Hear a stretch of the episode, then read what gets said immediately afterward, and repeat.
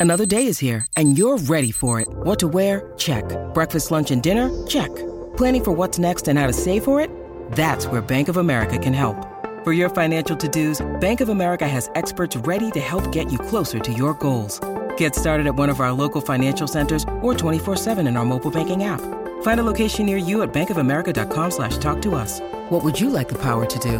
Mobile banking requires downloading the app and is only available for select devices. Message and data rates may apply. Bank of America and a member FDIC.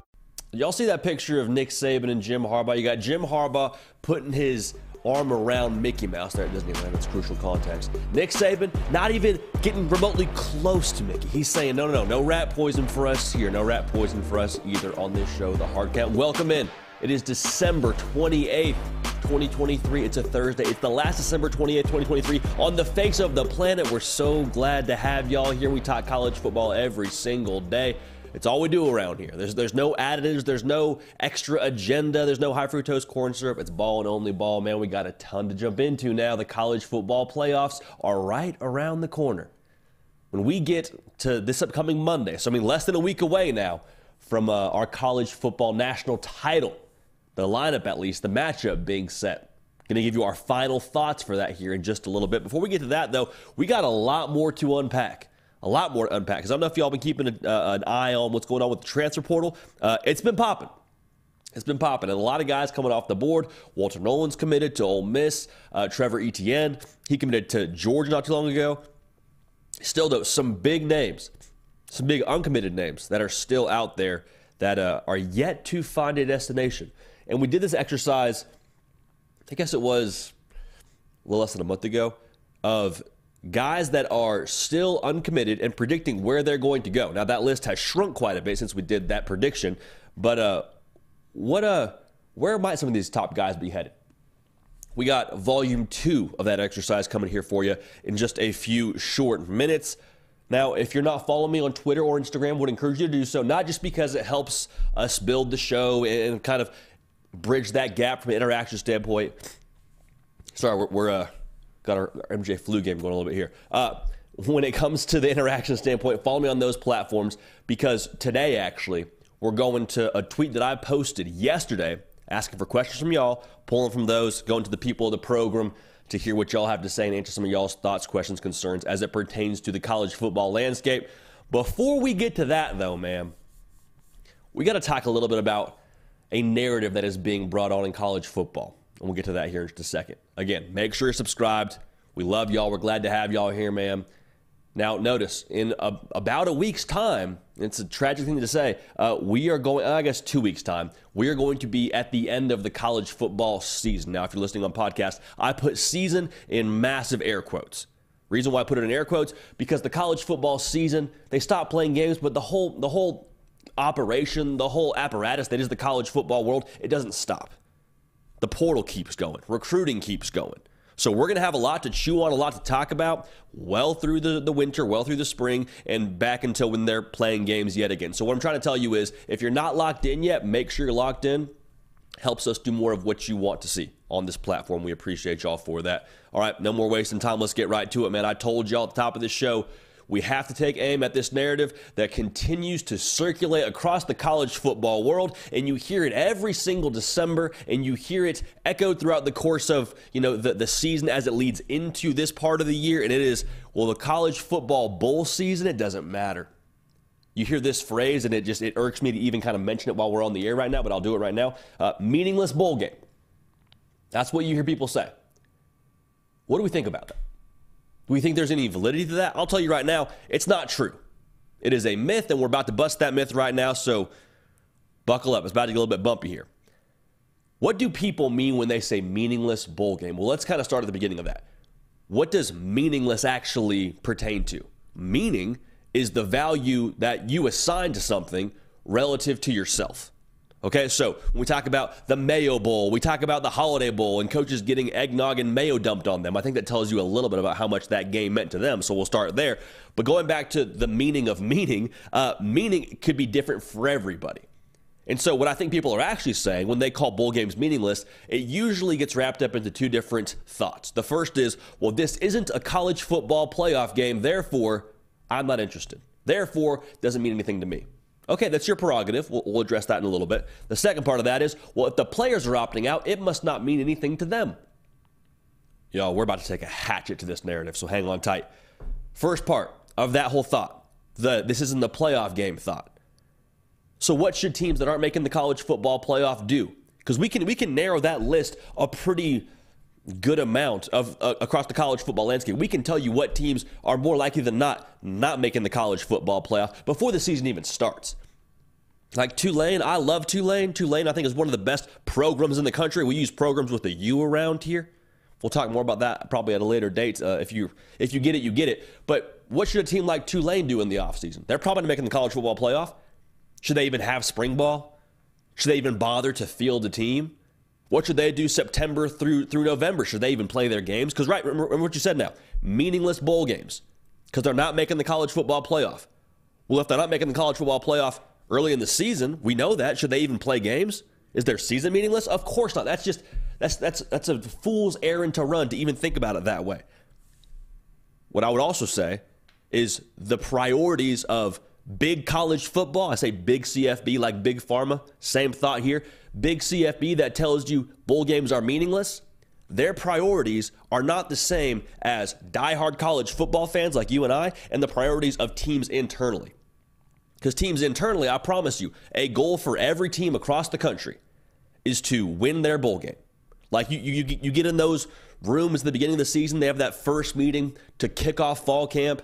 You have your goals laid out in front of you, and there's a myriad of different goals. But I would guarantee you that at 90% plus across the country, the goal is win the bowl game. Okay, so teams internally, they want to win the bowl game. And then you go back to players that are, you know, opting out of this thing. So what? Let's be generous and say five of 85 players that are opting out of the bowl game because they want to try and protect their future value. So then you have a bunch of people saying, well, the bowl game must be meaningless then if those really good players are opting out. Let's reset that whole thought. Five, again, that's a generous number. Most teams would have less than that. Some don't have any. Five of 85 players equals what? Let's be generous and say it's right around 6%, 7% of your roster. When has 7% of an, of an entire team ever spoken for the, the entire team, period? When has 7% ever been a number that we're saying is reliable to give us a good indication of how the rest of the team feels? Never. So why are we doing it in this situation? Also, you talk about opting out of bowl games being meaningless just because a player thinks that they want to protect their NFL value by not playing in the bowl game doesn't mean the bowl game is meaningless to begin with. It just means that they think that there is more value on their NFL career than playing in a bowl game. It's not that, okay, this has value, therefore this doesn't. It's this value in their mind is greater than this. And I, am not here for opt outs. I'm personally not a fan about that. But if you want to opt out of your bowl game, again, it's your decision. But let's not pretend that that makes a bowl game meaningless because it absolutely does not. So, we talk about meaningless bowl games. Notice who's saying it. Notice the people who are talking about bowl games being meaningless.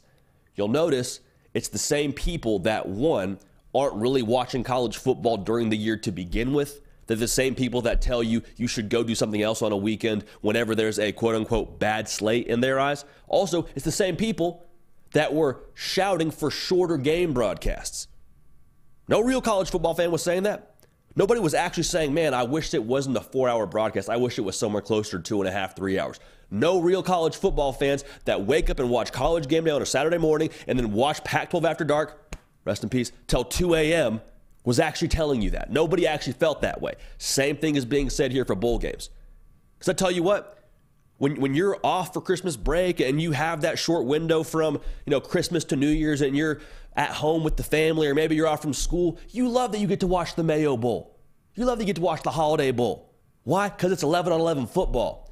And for us college football fans, as long as they put the ball down and it's a 100 yard field and it's 11 on 11, we will watch, we will be there, we will be all about it.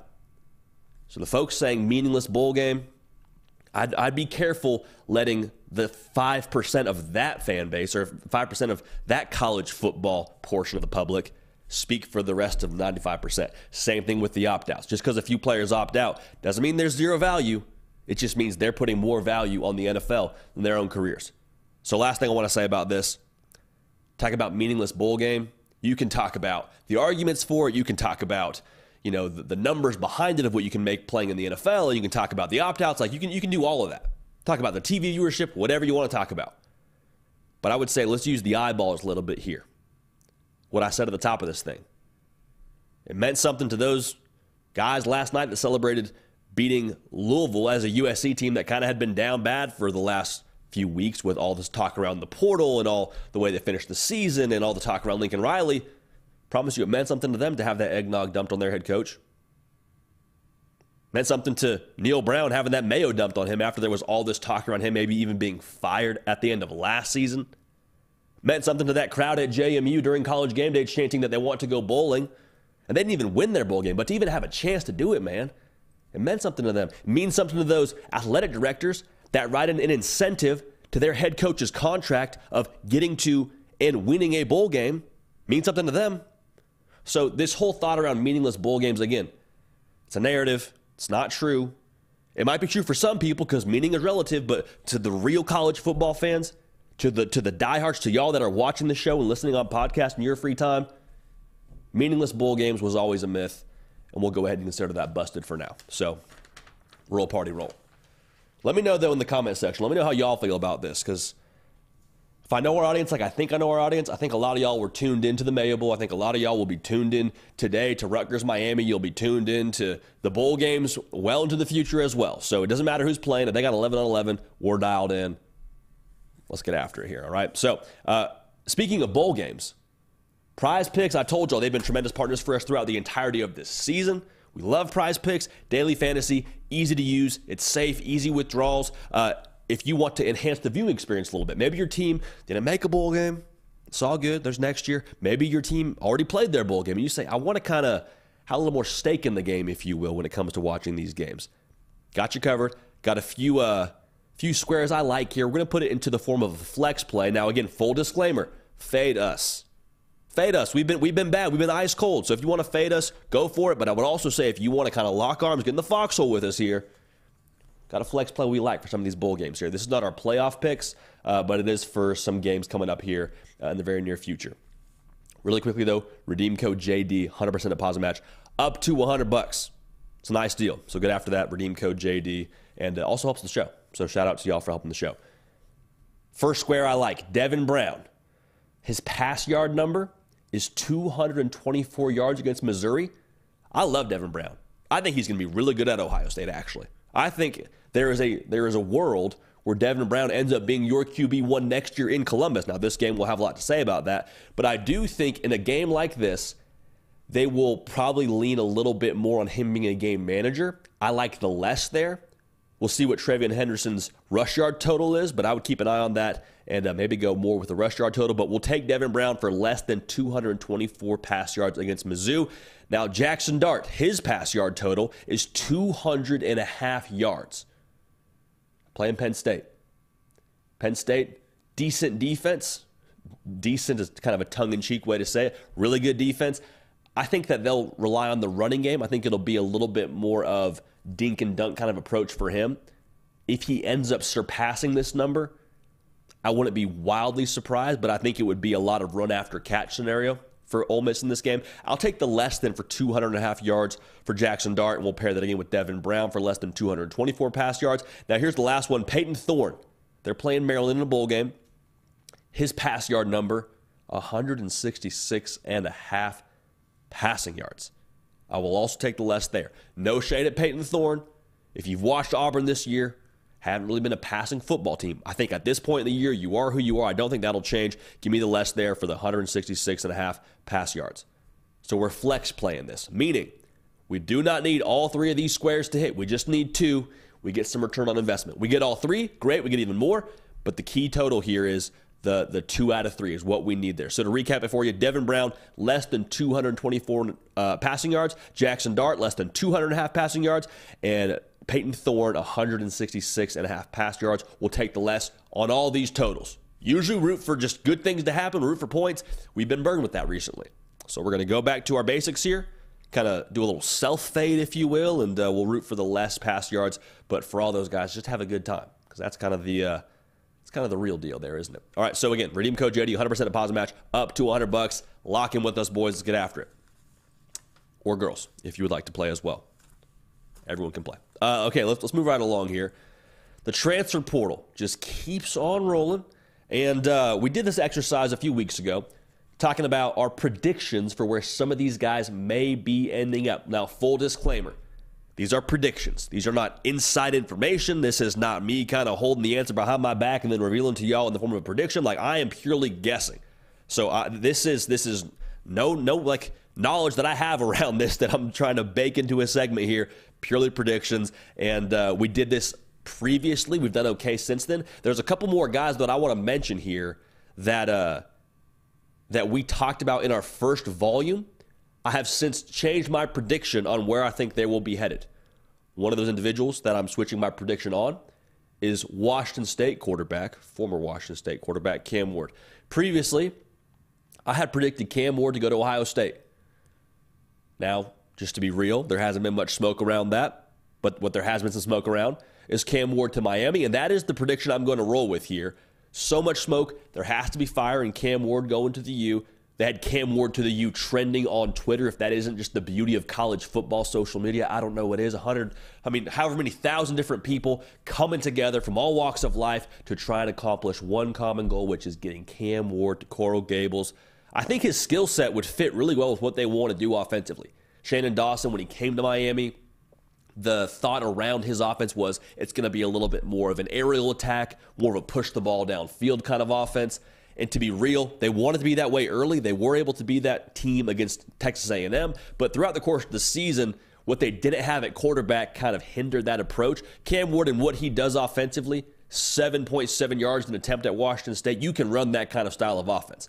So it's a fit for Miami. It's a fit for Cam Ward because I think he probably wants to do numbers like Good Will Hunting his last season in college before he goes to the NFL. Miami and what they will be able to do with Shannon Dawson offensively and Cam Ward running the show, I think it's a good fit. I like Cam Ward. I'm going to go ahead and change my prediction for Cam Ward to Miami. So we'll see what happens there, but we're calling our shot.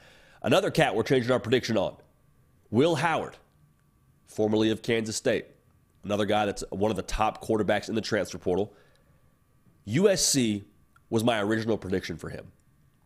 And for the longest time, like I was watching that thing, watching that thing, it's USC, USC, USC, all the smoke. You even have some social media accounts out there tweeting that he's set to commit to USC. And we're getting further and further into this thing. It still hasn't happened yet. And for me, I'm like, if it was going to happen, it would have happened by now. That's the way I feel about it. Also, I don't know if y'all saw last night, but uh, Heise Miller as I like to call him right now, Miller Moss. I'm, I'm joking, all right? So everybody calm down. But he did just ball out last night in the Holiday Bowl against Louisville.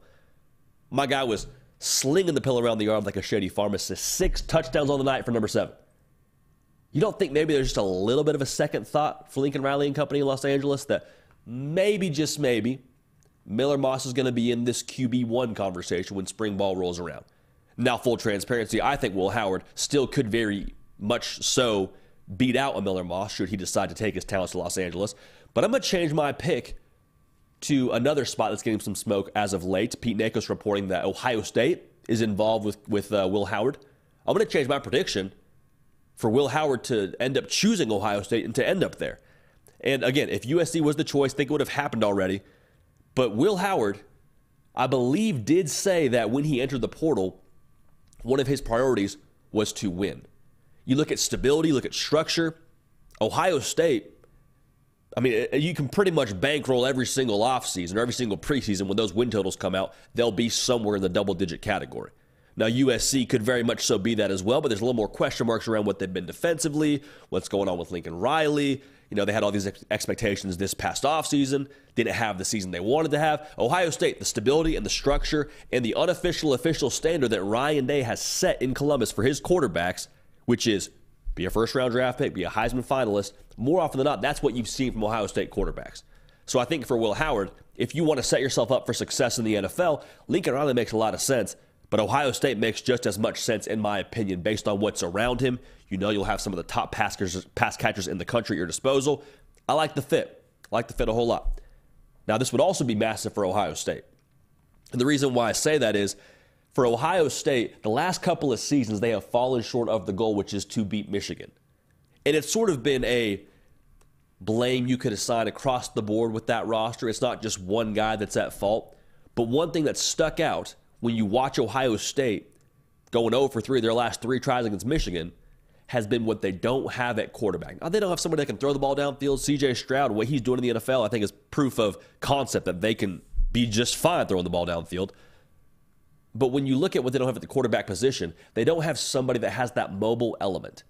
Whereas for Michigan, I'm watching J.J. McCarthy run back and forth and play Pirates of the Caribbean, it feels like, every other third down, and running right, throwing left, picking up a third and six by getting seven yards.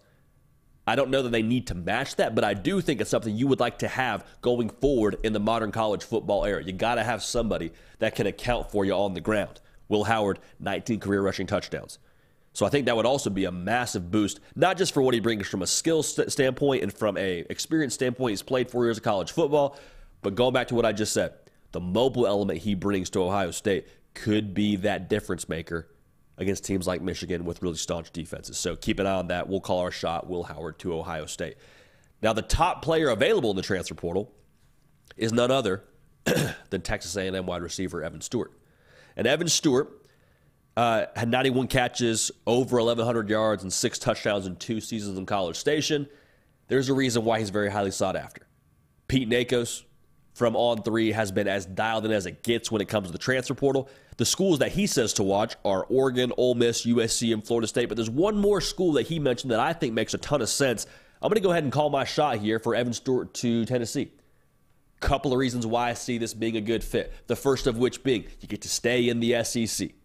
This is not the only school that is in the Evan Stewart sweepstakes in the SEC, but it makes a lot of sense to me to stay in that conference because you play against NFL junior kind of competition. When it comes time for him to be drafted, there will be no questions about the level of competition he played against staying in this conference. Okay, you can run that resume through any filter you want to, that game tape through any filter you want to. He did it against the top dudes in the country. That's first part. Other part of this is I think you probably have to have a quarterback wherever you end up going if you're Evan Stewart. And to me, that not eliminates, but provides some more question marks for some of these other schools. We'll see what happens at Florida State. We'll see what happens at USC. We'll see what happens at Ole Miss. I expect Jackson Dart to come back, but we'll see what happens there long term. Uh, Oregon, you feel good about who they have at quarterback there with Dillon Gabriel, but I do think that narrows the list a little bit. And with Tennessee having the top quarterback from the 2023 class and Nico Iamaleava, that to me would make a lot of sense from Evan Stewart. I want to go play with dude who can get me the football consistently. Now, the last thing, and this is probably the most important when you talk about Evan Stewart, I think Evan Stewart goes to Tennessee because of how he would fit in that offense. Now, make no mistake, Evan Stewart could fit anywhere. But in terms of maximizing his ability, what does Evan Stewart do best? From me just watching college football on Saturdays, Evan Stewart is a matchup winner. He can beat you on the edge with speed. He can beat you one on one with his uh, agility and elusiveness. He can win one on one when that ball's in the air. More likely than not, it is Evan Stewart's football. For someone else, 50 50, Evan Stewart's like 85 15, 80 20. If you win your matchup in this Tennessee offense under Josh Heupel, you're either scoring a touchdown or having a massive chunk play. Now, you got to have a quarterback to do it. Nico Iamaleava, I believe, is that guy to do it for Evan Stewart. But I'm just saying, I think the numbers you can put up in the SEC. And Tennessee's offense, I watched what Jalin Hyatt did from Evan Stewart. Different kind of player, same offense. I would like that a lot if I'm, if I'm Evan Stewart. I think that to me would be a tremendous fit for both sides of that. Tennessee getting one of the best, if not the best, wide receiver in the portal. And then Tennessee uh, and Evan Stewart getting a great fit in terms of what he can do production wise in Knoxville. So I'll go ahead and call my shot there. A couple of the guys we got to get to here. Uh, how about A.J. Harris? Remember AJ Harris? He was a top three corner in the class of 2023, was formerly at Georgia, has since hit the portal. I think Auburn makes a lot of sense here. Auburn is the school that's had the most smoke around landing AJ Harris. Uh, he's also from Alabama. Now, this is, I can't prove any of this. This is how I feel, though, just having played college football, having been to college, and having, you know, seen the, the portal a few rounds now. Anytime you get a young guy jumping in the portal, if you're a freshman, that first semester, that first year away from home, man, like typically it is pretty appealing to at least play with the idea of going back and being close to family, being close to friends. Not that Georgia is light years away from from Alabama, but I just mean being in Auburn and being closer to that. I would like that fit. Again, what we said about Evan Stewart playing in the SEC, I think matters for a lot of these guys as they want to probably give themselves the best chance to play at the next level, there's also probably going to be a fair amount of opportunity that Auburn on the Auburn defense uh, for AJ Harris. One more guy I want to get to here: USC corner Domani Jackson was a top five recruit in the class of 2022. He has since hit the portal. Sounds like it's down to Michigan and Bama. I think you can tell Nick Saban no one time if you were in the secondary. And it sounds like he did that out of high school to Domani Jackson. I don't know if you do that twice. so I think Alabama, with that secondary being Nick Saban's baby, if I'm in the portal and I want to go play in the NFL after I finish up playing in college, like there's there's really one spot. Not there's not there's only one spot, but there's really one spot where you're going to get tutelage from the GOAT, compete for national titles, the structure in place to propel you to the NFL. Tuscaloosa, Alabama, I think is the spot if you're Domani Jackson. So I'll go ahead and call my shot for him to end up transferring to Alabama. So that's our second volume of the portal predictions. Couple other guys didn't really mention there. I'll, I'll mention one more. Uh, DJ Uiagalelei. I think Florida State would make sense by nature of Cam Ward if he goes to Miami. Now, if he, if he doesn't go to Miami, he goes to Florida State. You know, we'll revisit that when it gets here. But those are our, our portal predictions for volume two. Again, we're calling our shot here. This isn't me reporting on anything. This isn't me telling you where this guy is going. I am purely speculating, and I think those are the where those cats would end up. And uh, curious to hear from y'all. So get at me in the comment section, get at me in the live chat. Let me know where y'all think these guys are going to end up at. And knowing our luck, man, I mean, we'll probably have somebody commit here before the end of the show. So roll party roll, kind of the way it goes. Uh, like I mentioned here at the top of this thing, super critical especially this time of the year, to get at me on the socials at JD PicKell. Twitter, same handle. Instagram, same handle, at JD PicKell. Because what we do here, not just do we want to interact with y'all and hear from y'all and get feedback on the show and try to incorporate more of what you want to have on this show, but there are times where, just like this segment, we will go to my Twitter page and put a post there and say, hit us with your college football questions. We'll answer some on the show. That's what we're doing right now. So we got uh, our first question from a friend of the program, QB Spotlight. He asked a great question. He says, Is it too early to talk about the best quarterback rooms overall in 2024? The answer is yes, but of course we're going to do it anyway. The reason why it's still too early and we're kind of approaching this with uh, a little bit of hesitancy is because there hasn't been all the dust settle yet on the transfer portal and where some of these guys are going to end up. Still some big names out there. But from what we can gauge best right now, Got a few schools I'm watching here for the best quarterback rooms in the country. Texas feels like the most obvious answer. Now, this is, of course, contingent upon Quinn Ewers doing what it sounds like he's going to do, which is return to Texas for another season. If he does come back to Texas, think about what you have in that room, dude, in the two deep Quinn Ewers and Arch Manning. I'm not a huge math guy, but from where I'm standing, that's 10 stars, including a quarterback who's been in the college football playoff in Quinn Ewers. We'll see what he does going forward in terms of can they even beat Alabama or Michigan in the national title if they end up beating Washington. And also, he's already been on the road and beat Alabama. So, like, there's some skins on the wall, ton of talent in that room. You love the fact that Arch Manning more than likely will get to sit another year before he gets the reins from Texas' second year in the SEC. For my money, without a doubt, Texas. If Quinn Ewers comes back next year, one of the best, if not the best quarterback room in the entire country. Now, Oregon, I think, kind of has a similar setup to Texas.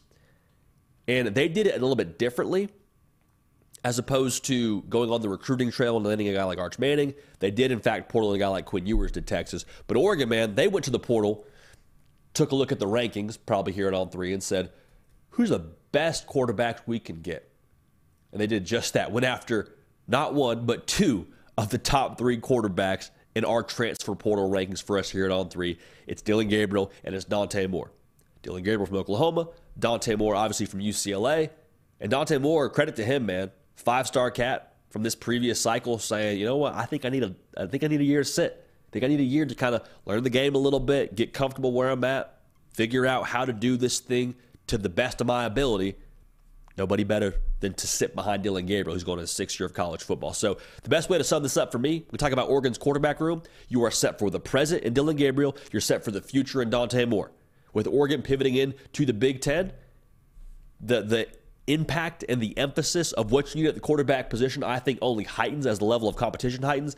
I love that Oregon has two of the best in the transfer portal now joining their roster, and I think Dante Moore will be better for it having sit behind a guy like Dillon Gabriel. uh, one more guy I want to talk about here, one more school I want to talk about here. Alabama, man.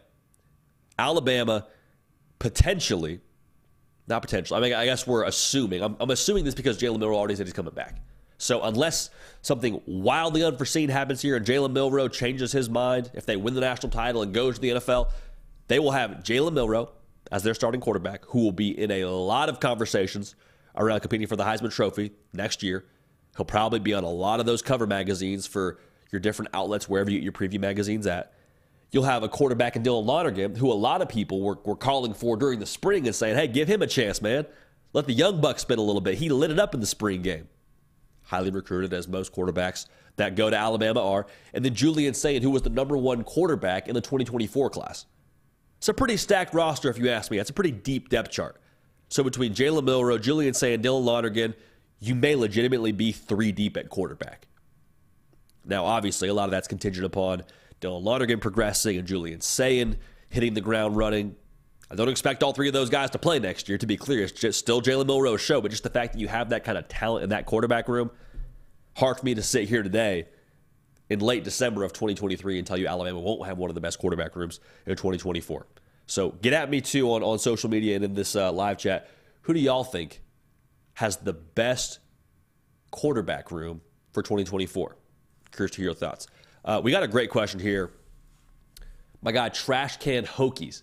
First of all, I mean, like elite, elite user handle. I don't even know what that means, but it's hilarious. Uh, with the rise of the transfer portal, is the era of college football legends at smaller schools over? Now, he cites guys like Tavon Austin from West Virginia. He cites guys like Justin Blackmon at Oklahoma State. First of all, man, like the Tavon Austin highlights, whenever you finish up watching this show, go check those out. It's the one with millions of views. You just had to be there for that era, man. The like, uh, that's the one you want to watch, and that's the one that'll take you back real quick to uh, imagining you were Tavon Austin if you played youth football around the time where he was balling. Uh, the answer to this question is uh, a few facets to it. I think that this will not become extinct; it might become a little bit more scarce. All right, so maybe you put it on the uh, the watch list for extinction. But I don't think this is over by any stretch of the imagination. Uh, the question, just to reframe it here, he's asking, will the top guys just end up transferring out to blue bloods? Like, okay, I have a big year out of West Virginia. Do I get a call from, uh, you know, an Alabama or an Ohio State or a Michigan and end up wanting to transfer out to there? That's the question we're asking here. And again, I don't think that it is going to be extinct. I think it'll just be less common for a couple of reasons. The first is I think people still commit to people and situations. And so, out of high school, if you have a good relationship with a head coach and you commit to that head coach and you have success in that program, I think there's going to be some desire to stay with that person and stay with that staff. Now, if that staff leaves, maybe there's a different conversation to be had there. But I do think that loyalty is still a very real thing in college football. Now, people are going to say, well, NIL this, NIL that. And I understand all that, but I do think at the end of the day, like the human element of this, I think will still keep some guys home. Not all of them, but some of those guys home. Also, speaking of home, like if you're the hometown kid going to the hometown school, your decision was to stay home to begin with. Does having a good year really change your desire to stay home? I don't know. But I think it's worth talking about. And I think it's something that, uh, at the very least, maybe not everybody, but I think there will be a percentage of guys that decide to stick with their commitment and decide to stick with their school. Now, here's where it gets a little bit more uh, black and white for me as as much as the transfer portal is growing and, and, impacting college football with some guys at lower levels going to you know a higher level of football maybe going to the blue bloods i think that nil is still going to impact this thing as well. Like i think back to when robert griffin iii was at baylor and just pretty much doing whatever he wanted on the football field winning the heisman trophy. You don't think that if he were to have that kind of season in today's college football there wouldn't be some schools beating down his door to try and tamper and get him to transfer to their school. I promise you, there would be. There would be. But you talk about the NIL opportunities that a school like Baylor has or doesn't have. Whatever they have in house, they're giving it to Robert Griffin III to keep him in Waco. And so to put a finer point on this, like NIL, I think as much as people are going to use it to take kids away from schools, I think some schools are going to get all their money in their piggy bank, take all their resources, and put it towards their top guys to keep them at their school. We've already seen it with some of these guys behind closed doors. Uh, I have to believe that's going to only further impact keeping some guys at their schools as well as we move further and further into the NIL and the portal era. Now, this is the last point, and this is a point that uh, our very own Trey Yannity made. So I want to make sure we give credit to our guy Trey Yannity, one of the producers here for us and On3. Um, we were talking about this same question before the show, and I posed it to him. He thought about it for a second. He said, "You know what? I think it's actually the exact opposite. Think about all the talent." that is buried uh, on a roster like a Georgia, like an Ohio State, like an Alabama, like the five star cat that out of high school committed there. And he's used to playing a lot. He's used to being, you know, uh, the guy at the school. He's maybe in the two deep. Maybe he's a third string guy. Like he kind of sees the writing on the wall. Maybe he transfers back to the hometown school that's not a blue blood, but still, you know, a decent level of football. He wants to get on the field. So to to put it simply, the transfer portal works both ways as much as some guys are going to transfer out after having a great season at a lower level school or a smaller school, not a blue blood, there's going to be a lot of cats that go somewhere big out of high school and realize, like, hey, I'm, I'm a, a big fish, but I'm in a big pond and it's going to be hard to get on the field here and transfer back to their other school or transfer back rather closer to home at the smaller school and have a career there. So, all that's to say, I think the legends of college football at schools like a West Virginia, like Oklahoma State, like a Baylor. There's no reason why we're naming just Big 12 schools there. It's kind of the, the way that this whole segment worked out. I think that that era is still very much so intact. I think we'll still see a lot of that. But a great question from our guy at Trash Can Hokies. Appreciate you adding to the conversation. Now, our guy Aiden reached out to us.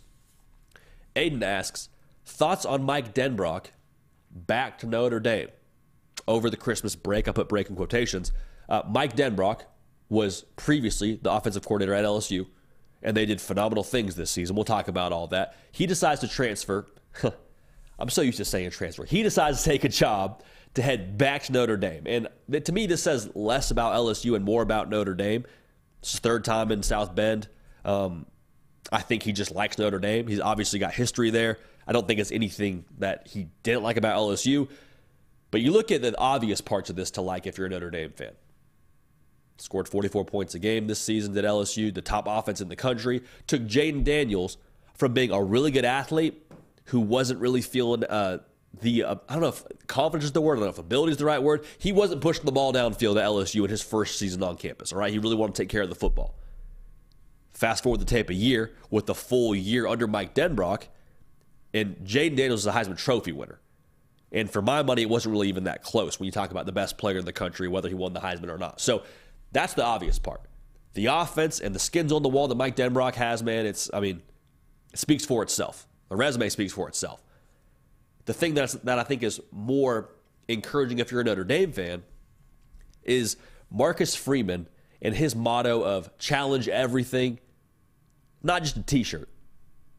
It's not just a fun saying you get to put up on the wall and, and yell it, uh, when you break it down during winter conditioning. Like, challenge everything has been now walked out multiple times by Marcus Freeman by nature of how he's built this football team.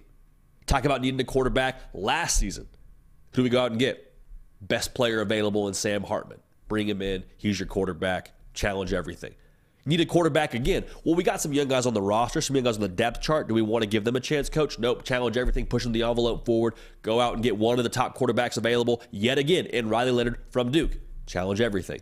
Then they say we need an offensive coordinator. Goes out and gets Mike Denbrock, who was running the top offense in the country last season. Like I just said, allowed Jayden Daniels to become the Heisman Trophy winner after a full year under his tutelage. Challenge everything. From a Notre Dame fan, I'm encouraged. I have a coach that is not just settling for nine and three, not just happy to win 10 games and, you know chalk it up to making a New Year's Six bowl. Like he understands that the college football playoff is expanding. He understands that Notre Dame is going to be in that conversation, I would imagine, nearly every single year. He is building his football team and challenging everything that they do internally to provide the best product on the field. There's no settling. There is no let's see how this work out. It is how big can we swing and then connecting. I'm not saying he does it all the time, but I am saying from what we've seen them swing big and connect on, I would be really fired up from a fan in South Bend today. So Mike Denbrock, Notre Dame. Again, I don't think it's a lot about LSU, but I think it is a pretty good indicator of how Marcus Freeman is approaching his responsibility as the head coach, as the CEO of Notre Dame football. So that that was a lot of fun to get to y'all's questions there, man. Make sure you get at us here again on Twitter at JD Pickell. We're probably going to start doing a little bit more of that, y'all, just as we move more and more into the abyss that is the college football, I'll say in quotes, off season because the game don't really take a break. The games do take a break, but the game doesn't, if you catch my drift there. So that's kind of our, our, our thoughts there when it comes to uh, everything regarding uh, those questions. But again, we'll, we'll probably post that semi frequently. Really important you're following there at JD Pickell. Uh, if y'all want it on Instagram, we can do it on Instagram too and post a question sticker there. But the bottom line is be dialed in there because that's the best place for us to interact and for us to hear from y'all. So appreciate y'all in advance for that. All right, we got the Peach Bowl to talk about here a little bit. Peach Bowl, we got some final thoughts, and then uh, I want to hear from y'all via the uh, the live chat as well. Uh, really quickly though, if everyone could just like the video, y'all that have been around for a minute, you know how we do things on here pretty much we have a standard, as all good programs have a standard. Our standard is 100 likes before we get off the air. If everyone liked the video right now, we'd be well past that. Little thumbs up button under the picture. Quick ask. Again, if we could just uphold that standard, we'd appreciate y'all, and we'll uh, we'll keep this party rolling. All right. So let's get to this now, man. The Peach Bowl. Saturday, December 30th, the Chick fil A Peach Bowl, rather, 12 Eastern, ESPN, Mercedes Benz Stadium. Atlanta will be an absolute scene. You got Ole Miss, you got Penn State. Penn State favored by four and a half points. Ole Miss, man, this is their chance to finish a 10 win season and add another one onto that, so have an 11 win season. This would be the first New Year's Six Bowl win for Lane Kiffin at Ole Miss, and I think it would further legitimize his way of doing things, man. And when I say his way of doing things, I'm not talking about the Twitter trolls because I'm all about that too. I'm not just talking about you know his dog juice. I'm all about that too. But the way that he's built this roster the last couple of years, going to the portal, taking the best available, up in the talent level, and winning with it. You win a New Year's Six Bowl against a team like Penn State, who's one of the top brands in the country. I think that would mean something. I think that would be, again, just some further legitimization, if that's a word that even exists, for Lane Kiffin and his operating status at Ole Miss. I love the fact that they gave him a new contract and just kept him in, in Oxford because I think this does work. I think Ole Miss overall, regardless of this game, the way he does things does work. I think Lane Kiffin in, in Oxford does work. And uh, this is a chance now to put some proof in the pudding keep a good thing going. So that's a lot on the table there for Ole Miss. For Penn State, man, we talk about the way that they were viewed in the preseason. How much juice was there for them? This was the year they were going to take down Ohio State. This was the year they were going to take down Michigan. Unfortunately, neither of those came to fruition. But if you beat one of the top teams in the SEC from this past year, I think that kind of revitalizes what a lot of people thought and expected of them. And to be very clear now, Penn State, their window is not closed. Like this wasn't the one year where Penn State had to get it done. A lot of the cats that were on this team are coming back. Now, obviously, you lose some key pieces in Chop Robinson and Olu Fashanu, but even so, man, like Drew Allar coming back, Nick Singleton, Kaytron Allen, Abdul Carter, the nucleus, as Charles Power, director of scouting and rankings, would refer to here On Three, uh, the nucleus of this core talent at, at Penn State is young, and they're coming back next year. So, a chance to springboard in 2024 the right way if you're an Lion fan. Listen, man, in a game like this, in every college football game, but in a game like this, especially if it's Penn State playing, like it starts in the trenches. Offensively, if you're Penn State, it starts in the trenches. And a big part of that, not just feeding your best player in Nick Singleton and your other best player in Kaytron Allen, but taking some pressure off my guy, Drew Allar, man. Drew Allar, I think, is going to be really good at Happy Valley for a long time. I think next season will be an improvement from this past season. But we've seen, we saw in person in Columbus, Ohio, when you put the game on number 15, there is a tendency for him to struggle a little bit. Ole Miss they're good, not great against the run. Allowing four yards a carry, that's not phenomenal. If you're a, Penn State fan, you're probably licking your chops just a little bit there. Big Hunter Norzad, uh, Cornell alum, by the way, Hunter Norzad. Shout out to Hunter. Uh, they're going to try and make a, a teach tape out of this game against Ole Miss. And so for Ole Miss, I think the way they operate with Pete Golding, they're going to stay who they are and be aggressive. So if you're watching at home, I think it'll be a lot of blue jerseys, if they're wearing blue, a lot of blue helmets running up from that second level to try and add in and be aggressive against that run game. I think it'll be adding numbers to stop the run. I don't think it'll be a, our guys versus your guys. We're going to try and just have this shoving match up front. No, I think it's going to be linebackers adding in, might see some safeties adding in. I think that's who Ole Miss wants to be and who they're going to be in this game to try and stop the run. But when that happens, got to make sure you're solid in coverage on the back end. Because if you win one on one and you help Drew Allar out and get open, I think he's more than more than capable of delivering that football to you. So that's where the big plays happen, and that's what Ole Miss obviously cannot have happen. To the other side of that coin, though, whenever you dial up pressure, because I expect them to dial up pressure in the run game, but also in the pass game. They get home and kind of rattle Drew Allar a little bit, as we say on this show, you kind of open Pandora's box.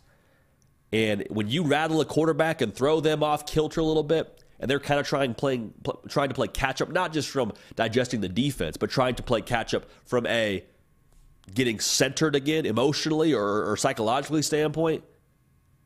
Things have a tendency to roll your way if you're Ole Miss in that situation.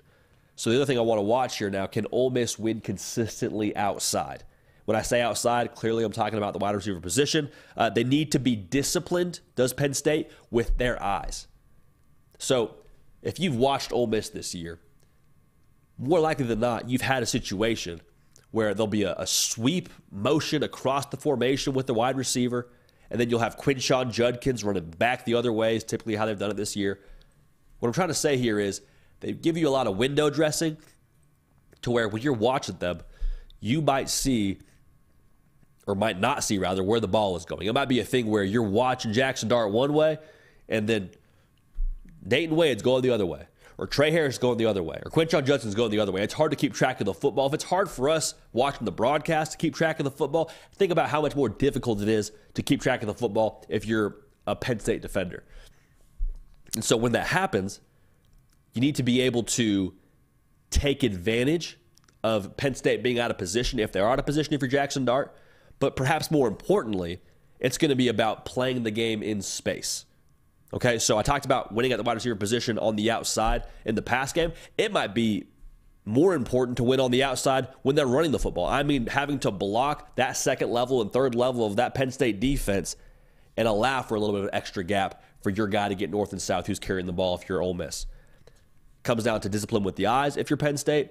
Comes down to tackling in space. You can do both those things you keep yourself in it and you give yourself a chance to let your offense kind of wear down that Ole Miss defense and run the football and kind of just play at least with a, a, close game, if not a lead, if you're Penn State. But if you have those big plays happen, if you get undisciplined, you lose track of the football, and they start to spin a little bit, does Ole Miss.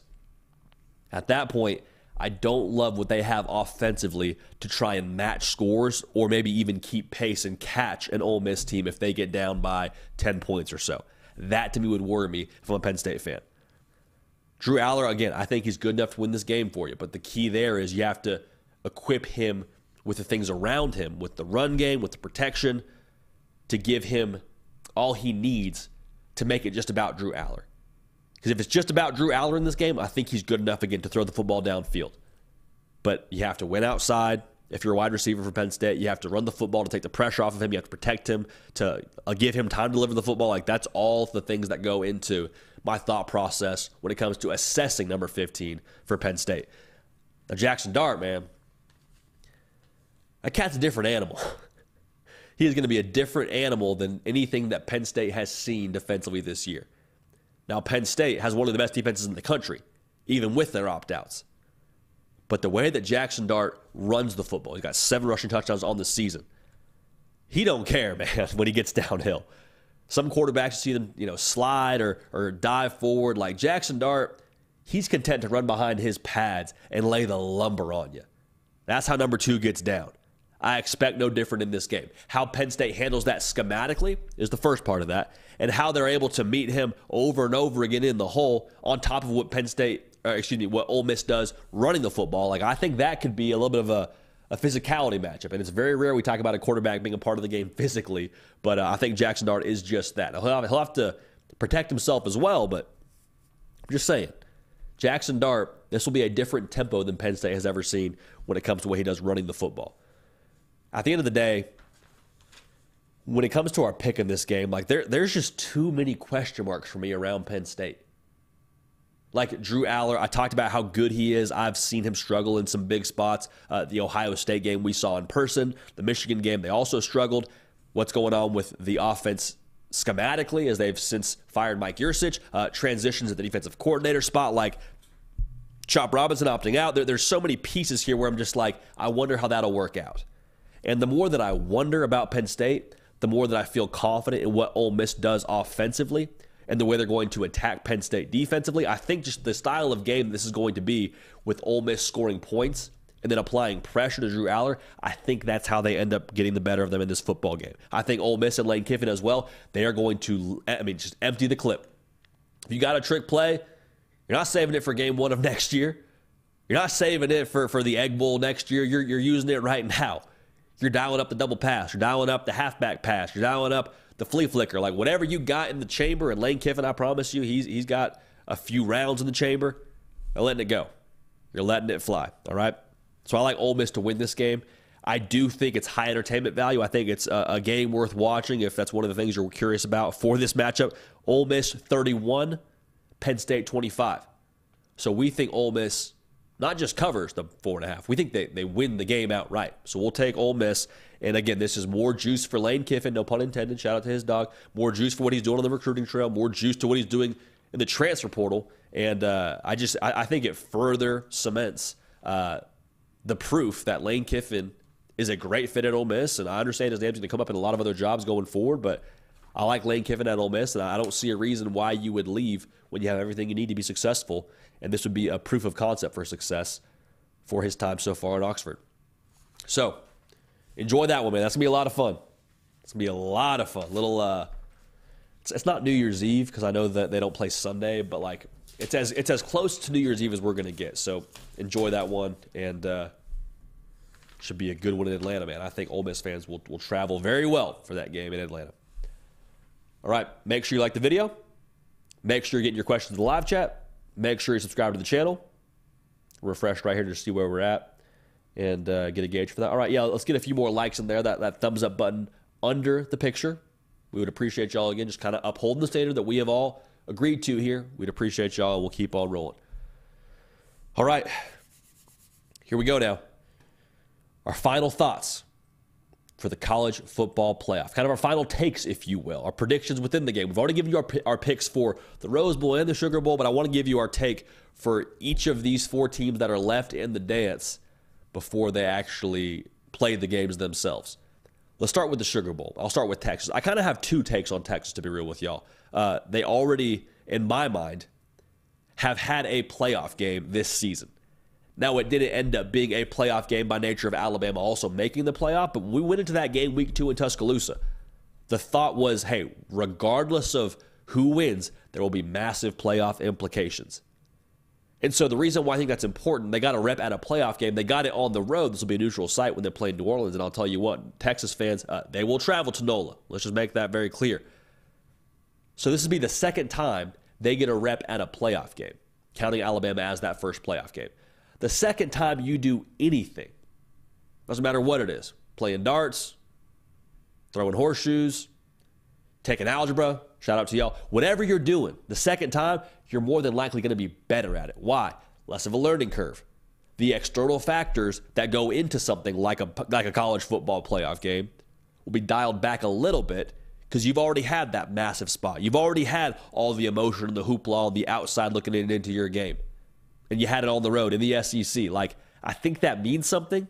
And I think that's going to give Texas uh, tremendous composure from start to finish in this game. And then also, Steve Sarkisian, he doesn't just have the playoff experience from this season, that game against Alabama, which again, we're tabbing as a college football playoff esque kind of game. He's got college football playoff experience from his time under Nick Saban.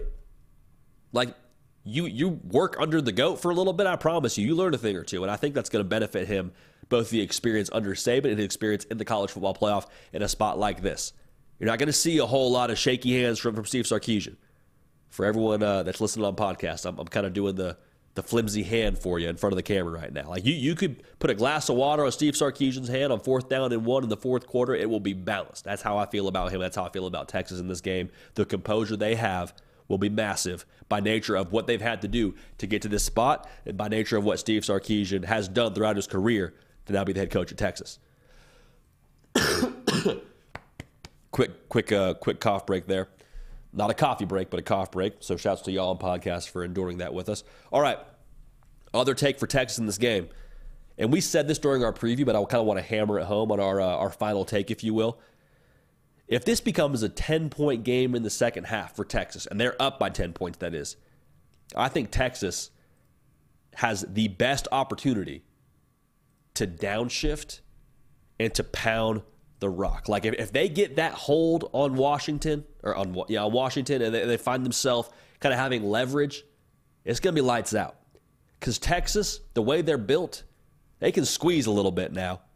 They can uh, they can hum you a little lullaby and put you to sleep by nature of what they have up front on the offensive line, averaging right around 200 yards a game. I would say they're close to three deep in that running back room, meaning they're not going to get tired. They're only going to get stronger as the game wears on. And if they're able to get a lead, like I just said, and sit on it, they're going to be more than capable and happy to do that. Washington, they could do that with Dillon Johnson, but I just I think Texas is better prepared to play a game like that in the fourth quarter or third quarter should they find themselves in that predicament. So that's kind of our final take on Texas as we move into the college football playoff for this upcoming Monday, I guess it is. Now Washington The great thing about Washington, man, to me, they are the Alex Honnold of this college football playoff. And for those of y'all that don't get that reference, Alex Honnold is a free solo rock climber. What does that mean? It means that he climbs mountains, but he doesn't do it with any cables. He doesn't do it with any nets. Like he he just shows up there with a pair of shoes and some chalk and just says, "Let's get after it. Let's let's scale this thing." Now, why is that Washington? Alex Honnold has had studies on his brain to where when he is climbing up mountains and he is thousands of feet above the earth with nothing but his pinky finger holding him into that rock, his brain doesn't process pressure correctly. Like the part of his brain that's supposed to distribute the the I guess chemical that would cause you to feel fear, that doesn't work correctly for him. Same thing for Washington, man. They are 7 and 0 in one score football games. 7 and 0. So when Washington's up on that mountain, looking down at defeat against a team like a Oregon, like a Oregon State, like a Washington State, like Arizona State, no flinch. They're cool. Talk to Michael Penix Jr., Kalen DeBoer after the game, and you watch them in those post game interviews, like, doesn't matter. They, they just look so cool, so calm, so collected. Their amygdala, which is the part of the brain that produces fear. So a little bit of learning here for us on the hard count today. Uh, that's how they operate. So same thing in this game if Washington does find themselves down by 10 points, if they do find themselves with the ball and down three and have one drive left to go, like I think that actually favors Washington in that, in that predicament. They do not feel pressure. They do not flinch. They have it all season long. They won't do it in the college football playoff. So best of luck to Texas because that's going to be uh, going to be a bear to try and put them away if you're the Longhorns. Now our takes for the Rose Bowl here are as follows. Let's get into them right now. Um, Alabama I was thinking about what to say with Alabama because I try to think about this segment and sort of put together like the major bullet points, the big things that would contribute to how we feel about these teams in this game. And for me with Alabama, like it's just a lot of the little things for how they've trended this year. That's the major thing, I guess, if you want to put it together. The way Alabama has trended this year, I'll restart that so we can clip this later. the way Alabama has trended this year is what makes them most dangerous when it comes to this college football playoff race. Because think about it. They lost to Texas, looked ugly against USF on the road. Not sure how that became a road game, but it is what it is. Hottest team in the country right now. Reeled off 10 in a row since then. Jalen Milroe had issues early on, kind of had this label on him before even going into the season. It only got amplified from the Texas game. He's got turnover problems, one interception in the month of November. Doesn't have turnover problems anymore. Everyone's saying, What's up with the offense? Hey, they, What's up with Tommy Rees? They're, they're not playing to his strengths. It looks just anemic out there. Clearly, they found their identity. Uh, they scored the most points on Georgia of anybody in the country this season. Auburn game was ugly, and I understand that. Maybe you talk about that as a negative thing for Alabama, but to be honest with you, if I'm an Alabama fan, you found a way to beat Auburn in a crazy environment in Jordan Hare, in a crazy rivalry. We knew things would get weird. You have close game experience right now that I think is invaluable to what you can do now in this college football playoff run. You find yourself in that same situation against Michigan. You hope you don't if you're Alabama fan, but if you do, like your heart rate, I think, should stay a little bit more stable because of that game against Auburn. The last part of this, man, Saban has got a month to prep. So the way they've trended this season leading into this game, and now Saban's had four weeks, give or take, to prepare, like that's scary. The trend for Alabama, again, is what makes I think, or should make rather, the rest of the college football world a little bit nervous when they see Alabama on the other side of this thing. Now, on the other side of this thing, they're going to see Michigan. And I was doing radio with one of our guys yesterday, Hunt Palmer. Shout out Hunt if you're watching. Does a great job doing a, uh, a radio for them in in, uh, in Baton Rouge, the ESPN affiliate. Crushes it. We jump on every single Wednesday. Uh, but he asked me this question. He said, "What is the difference between Michigan this year and, and previous years? Because Michigan, like they've been in the college football playoff now several years in a row. This is their third go at it. Why should we expect things different from Michigan for this year and last year?" So I thought about that, and the answer I came up with is this is just a different team when it comes to their experience level. Because the 21 to 22 team, you had a lot of things change. You had different coordinators, you had a different quarterback, you lost, I think, somewhere like, I mean, three fourths of that defense, give or take. You lost some massive pieces. Then you went to 2022. The team was really good. You still accomplished a lot of the same things by winning the Big Ten, beating Ohio State, and that was awesome. You were fired up about that.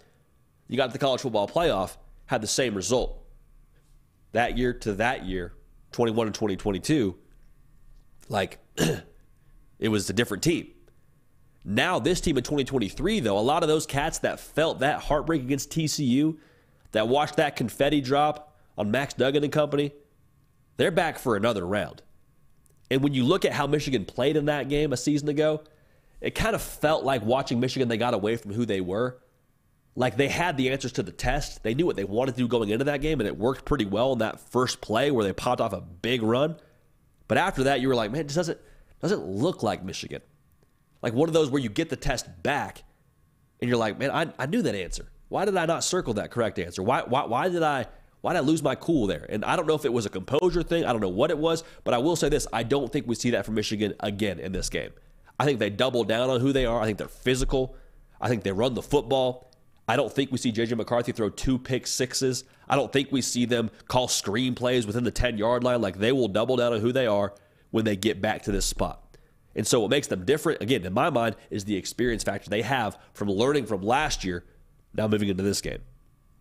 So I'm excited to watch this, man. Those are our final takes on all these teams across the college football playoff landscape. You got four now, started with 133, Texas, Washington, Bama, Michigan. It's going to be a movie, man. I cannot wait for it. Again, make sure you're dialed in here because we're going to have immediate reactions as soon as both these games go final. Have a okay, so I'll, kind of lay this out for you now. I guess we'll, we'll have this clipped by at this point, so it's just you and me talking now on the live show. Um, what's going to happen is Nick Brake and I will get in here on New Year's Day. We will sit down. We will watch the Texas Washington Sugar Bowl. It'll be a blast. As soon as that game goes final, we'll walk a good 10 yards over from that room into this room record our reaction, our thoughts on Texas and Washington, however that game shakes out. Go back after we finish, publish the video, have it out there for y'all. Go back to watching the game, watch the next game of, uh, or I guess it'll be opposite order. Darn it. It'll be Alabama, Michigan first, record our thoughts, walk back into that room, watch Texas, Washington, give you our thoughts on that one. Regardless, you get the point. Either game, we'll have a reaction for you as soon as we get triple zeros, and that'll be a good time. So another reason to be subscribed. All right, if we get those likes again as well, I just would ask y'all to like that video like the video we have up right now, and we'll uh, we'll keep a good thing going here. All right, getting now to what y'all really came here for. People's producer, man of the program, Nick Heavy Lifter Break. Nick, I entered you too soon. Yeah, you got a ad read. I got an ad read for you, brother. How about it, man? Just keeping it, keeping it, uh, keeping it loose this this afternoon. Keeping it loose this morning, huh? Keep on rolling here. So get those questions in a Nick break. Hey, the show is called the Hard Count. The hard count was meant to draw people off sides. So that's all me. I jumped off sides. I will pay for that on practice uh, on, I guess, this upcoming Monday. It is what it is. But with that being said, get those questions in. Make sure you like the video. We'll keep a good thing going. All right. So the hard count is brought to you today by our good friends over at Game Time. It's college football playoff season now. The regular season is behind us, and you got a chance to go see your team make the college football national championship. Got a chance to go see them punch their ticket don't you want to punch your ticket to go watch them play in that game in the semifinals? Texas, Washington, Alabama, Michigan, two games that I think are going to be absolute movies. Don't you want to make sure you see those things in person? Game time, the best way to help you do that. They have selection across the board here for the best tickets at the lowest prices guaranteed. That's the game time guarantee. If you find a ticket in the same section and row for less on a different platform than what you paid for with Game Time, Game Time credits you 110% of the difference, man. So in that sense, like you have the most security knowing you are getting the best deal. Also, you have the security knowing you have the best seat. What I mean by that is game time, they provide a view from the seat that you purchased before you even purchase it. So you can know if I buy my ticket in row 36 of the Rose Bowl, I know I'm not sitting somewhere behind that Jumbotron to where I only see 25% of the field, therefore I get 25% of the game. Therefore, I got ripped off 75% of my ticket. You catch my drift here. Game time is the best way to get that done. Also, college football season, as we sprint through the finish here, they also have selection for other events that you might want to go to, right? Like a concert, Taylor Swift if she's in town. I know that's a big deal with the football world right now. So if you want to go out and, and see a Taylor Swift concert. I promise you they got tickets there. Uh, a comedy show, whatever you want to see, they got you covered there. And uh, game time we'll make sure that happens. So, how do you make this happen? I'm glad you asked. Download the Game Time app, create an account.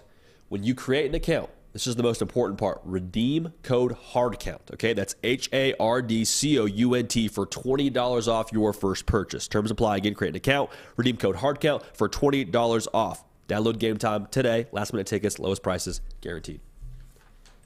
All right, so Nick, I jumped off sides there again. That's uh, something you got to pay for when it comes to practice on Monday. It is what it is, but a little bit of laundry on the field there as we get started here on our uh, final thoughts, final takes Thursday. Hey, first of all, man, how are you doing? How are you doing these days? Pretty good, man. Uh, I don't want to take too much time though because we got a couple questions. We're running late today, so what do you say we jump in? I love it. Hey, at the end of these questions, though, you got to give your playoff picks, brother. Yeah, I do. It's coming. That's true. It's coming. I've done zero research, nor have I watched really any game, but That's I'm okay. gonna do it. And Um, some some might say that positions you even better. Yeah, You you're know? right. It's like the person on March Madness who picks based off of the uniforms. That's gonna be me this year, JD. I love it, man. That was me the past March Madness. So a little bit of, little bit of, you know, filling both those cups. Absolutely. Love it, man. What, what we got from the people today? Uh, here we go. Horn says, JD, if you were a high school senior right now and all four of the college football teams were recruiting you, who would you pick? Oh man, gosh, we're gonna just upset somebody here by doing this. Huh? We'll upset three somebodies actually. I, I will say I think it probably matters what position you're playing, and that's not me sitting on the fence. I'm just saying for my development, if I'm a quarterback, I'm probably going to Texas. Um, you know, I think when you look at the upward trend of some of these teams, Texas is going up, Alabama's going up. Michigan, I don't know if Jim Harbaugh will be there long term. And that's not me speaking authoritatively. That's me speaking as a high school senior saying, hey, I want to go play somewhere and I want to commit to a coach that's going to be there for all four years. So I probably would eliminate Ala- uh, I probably would, eliminate Michigan for that reason.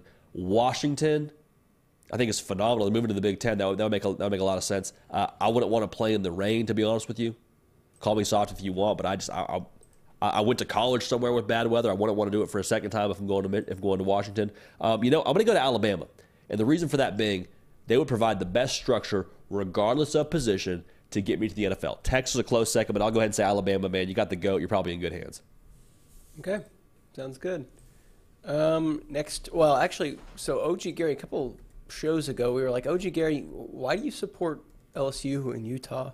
Uh, the answer to that is that uh, OG Gary lives in Utah and went to Utah, and then currently going to LSU for their MBA. So that's a pretty good excuse for Hey, each. man. So well done. Congrats Um, to him for getting after the uh, Yeah. the MBA side of things. Yeah, my dad's like that a lot with his. He went to so many colleges that he roots for all of them, and it works out. Uh, next question coming from Rohan. JD, why did Ohio State go down in the recruiting from three to five? Uh, I know that's not really our thing, sure. uh, but w- would you have any guesses? Yeah, I would, I would have to look at the actual numbers to give you a certain gauge. I want to see where they're at right now before I speak authoritatively. Well, was so, the McClellan guy the one who flipped? Yeah, so Jeremiah McClellan That flipped helped. right before that. That was a loss, obviously. Um, I would, I mean, honestly, e- even with them getting passed by schools like Oregon and, and, and Texas getting up there to uh, to that three spot, like I don't think it was a thing where like Ohio State somehow lost that day on signing day. Ohio State, I think, even with that one flip, um, had a great day. You kept Jeremiah Smith, you, you kept Eddrick Houston. So if I'm Ohio State, like let's not look to the side and then the other side too much to say, okay, well we didn't finish as high as this or as high as that. Like they signed for the most part who they wanted to sign. So um, why they were at five instead of three, quite frankly, the best way to say it is they just sort of got passed, not because they got dropped, because they lost a bunch of players or something. Um, so that'd be my answer to that, Nick. Hey, Nick, I hate to say it, man. We are close. We are in jeopardy. I'm not hitting 100 likes.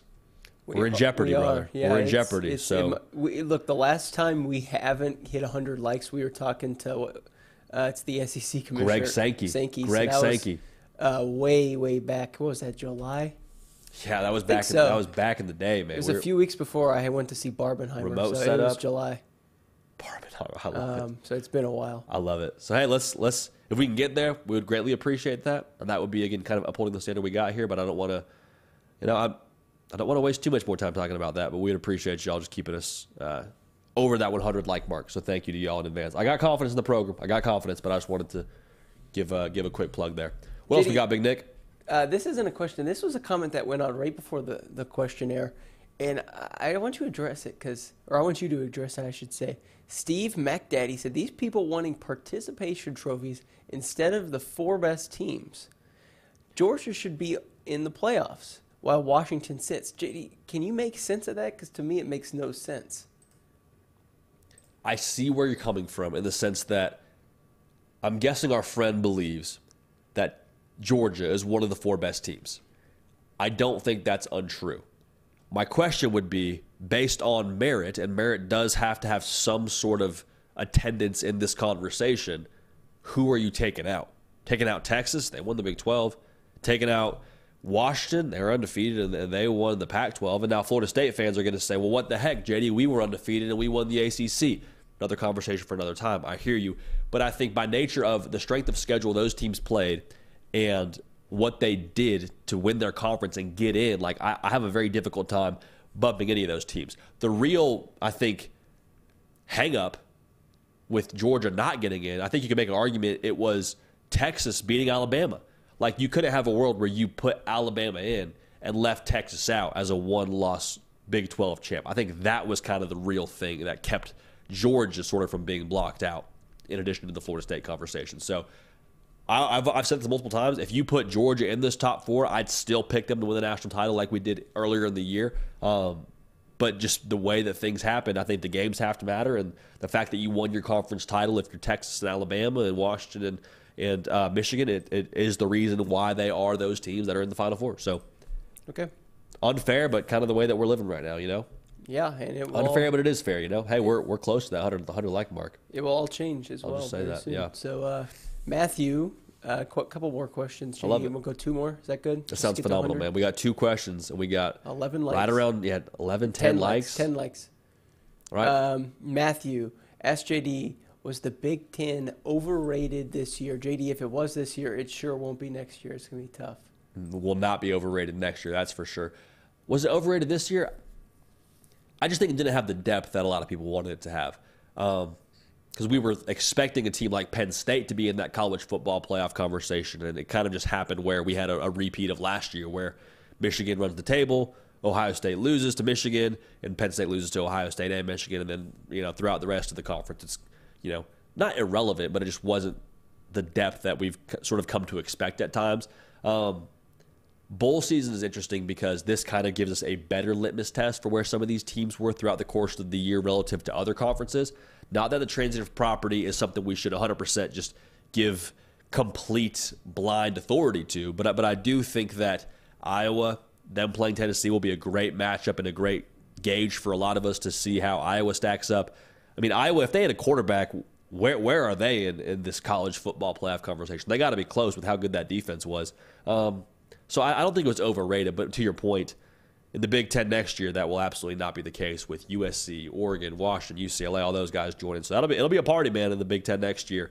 Um, I see I see people's argument that it's top heavy, but I still think it's probably the second best conference in America based on this past season. Maybe uh, maybe third, top three, 99 top three. No no no argument there. Who's going to be the 100th like, JD? Oh man, you're crushing, Nick. You're crushing getting uh, getting the people on board here with that. I appreciate you. We've got one more question. I love it. Um, so let's see if we hit 100 likes before. I love JD, it. I lost this question, but I know what it is, but I can't tell you who asked it. Um, but the question, and I might have asked it yesterday, but it's who do you think is the favorite to win the national championship right now? Ooh, from this class or from this from this like, class from in, this in field? the next two weeks, who do you think currently sits as the favorite? We hit 100 likes. hey, shout out to y'all for 100 likes. Big shout out to y'all. Elijah Moore was the Hey. 100th liker. That's huge. That's huge. So appreciate y'all for that. Sometimes just we, we talked about it a lot on Sunday mornings here. You got to find a way when it's not your day for whatever reason. Maybe the holiday season's the reason, but there, you know, this is a slow likeage, slow, slow like day for us here. But y'all found a way to get us over the top. Big shouts to y'all. Thank you for getting that done. I think it's Michigan. Um, now I, I think in Vegas, I have to double check where they stand right now in their standings, but Michigan being the one seed, Michigan being you know their, their third time in a row to the college football playoff, uh, JJ McCarthy and the way that he's elevated his game, I think Michigan's probably the favorite right now. Uh, but I, if I had to pick someone to put money on today, I think I'd probably put money on Bama. So that should tell you how we think about that uh, that Rose Bowl game, man. That'll be a lot of fun, and uh, I'm excited to watch what happens there uh, in Pasadena. I know our very own Andy Staples will be on the case, so that'll be a good time to, to Yep. connect with him as he's over there. Nick, I appreciate you, brother. Getting it done. I know we're like I said, we're stuffed up over here. The likes are coming in slow. You're you're dealing with me jumping off sides. I appreciate all you've done, big, big dog. We'll uh, we'll do it again on uh, on Tuesday. Yep. We'll see. Uh, after I guess this is it. We'll see after the games. JD, I'm taking uh, Alabama and Washington. Nice. Alabama. No, yeah, I'll stick with it. I'm not going to second guess myself, but I'm taking Alabama. I love Washington. it. I love it. Hey, great picks. Yeah. Great picks, Big Nick. That's not what I want. Like that's the weirdest matchup to me, but I'll, well, that's what I think is going to happen. Hey, call your shot. I absolutely love it. Appreciate you, Big Nick, calling your shot mm-hmm. and punching the show and producing the show and getting us set here, man. Tell you what, man. People of the program, Nick Break, program guy through and through. Appreciate y'all being dialed in. Kind of wild. This is our last hard count of the 2023 year. Been a phenomenal year. And it doesn't happen without y'all tuning to the show, supporting the show, subscribing, liking, like we asked y'all at nauseum to do on this live show. We apologize, but thank y'all for getting it done. This has been a, a really fun year. I truly believe they're, the, the best is yet to come for this show and for y'all that are a part of the show. And uh, we're just going to keep on keeping on. We, it's not the end of the college football season, that's for sure. It's not the end of anything that we're doing here. So we're going to keep on pressing, and keep on getting after it. And uh, we appreciate y'all doing the same, being a part of this. So love y'all. We appreciate y'all. Going to keep this party rolling now. We will see y'all in 2024.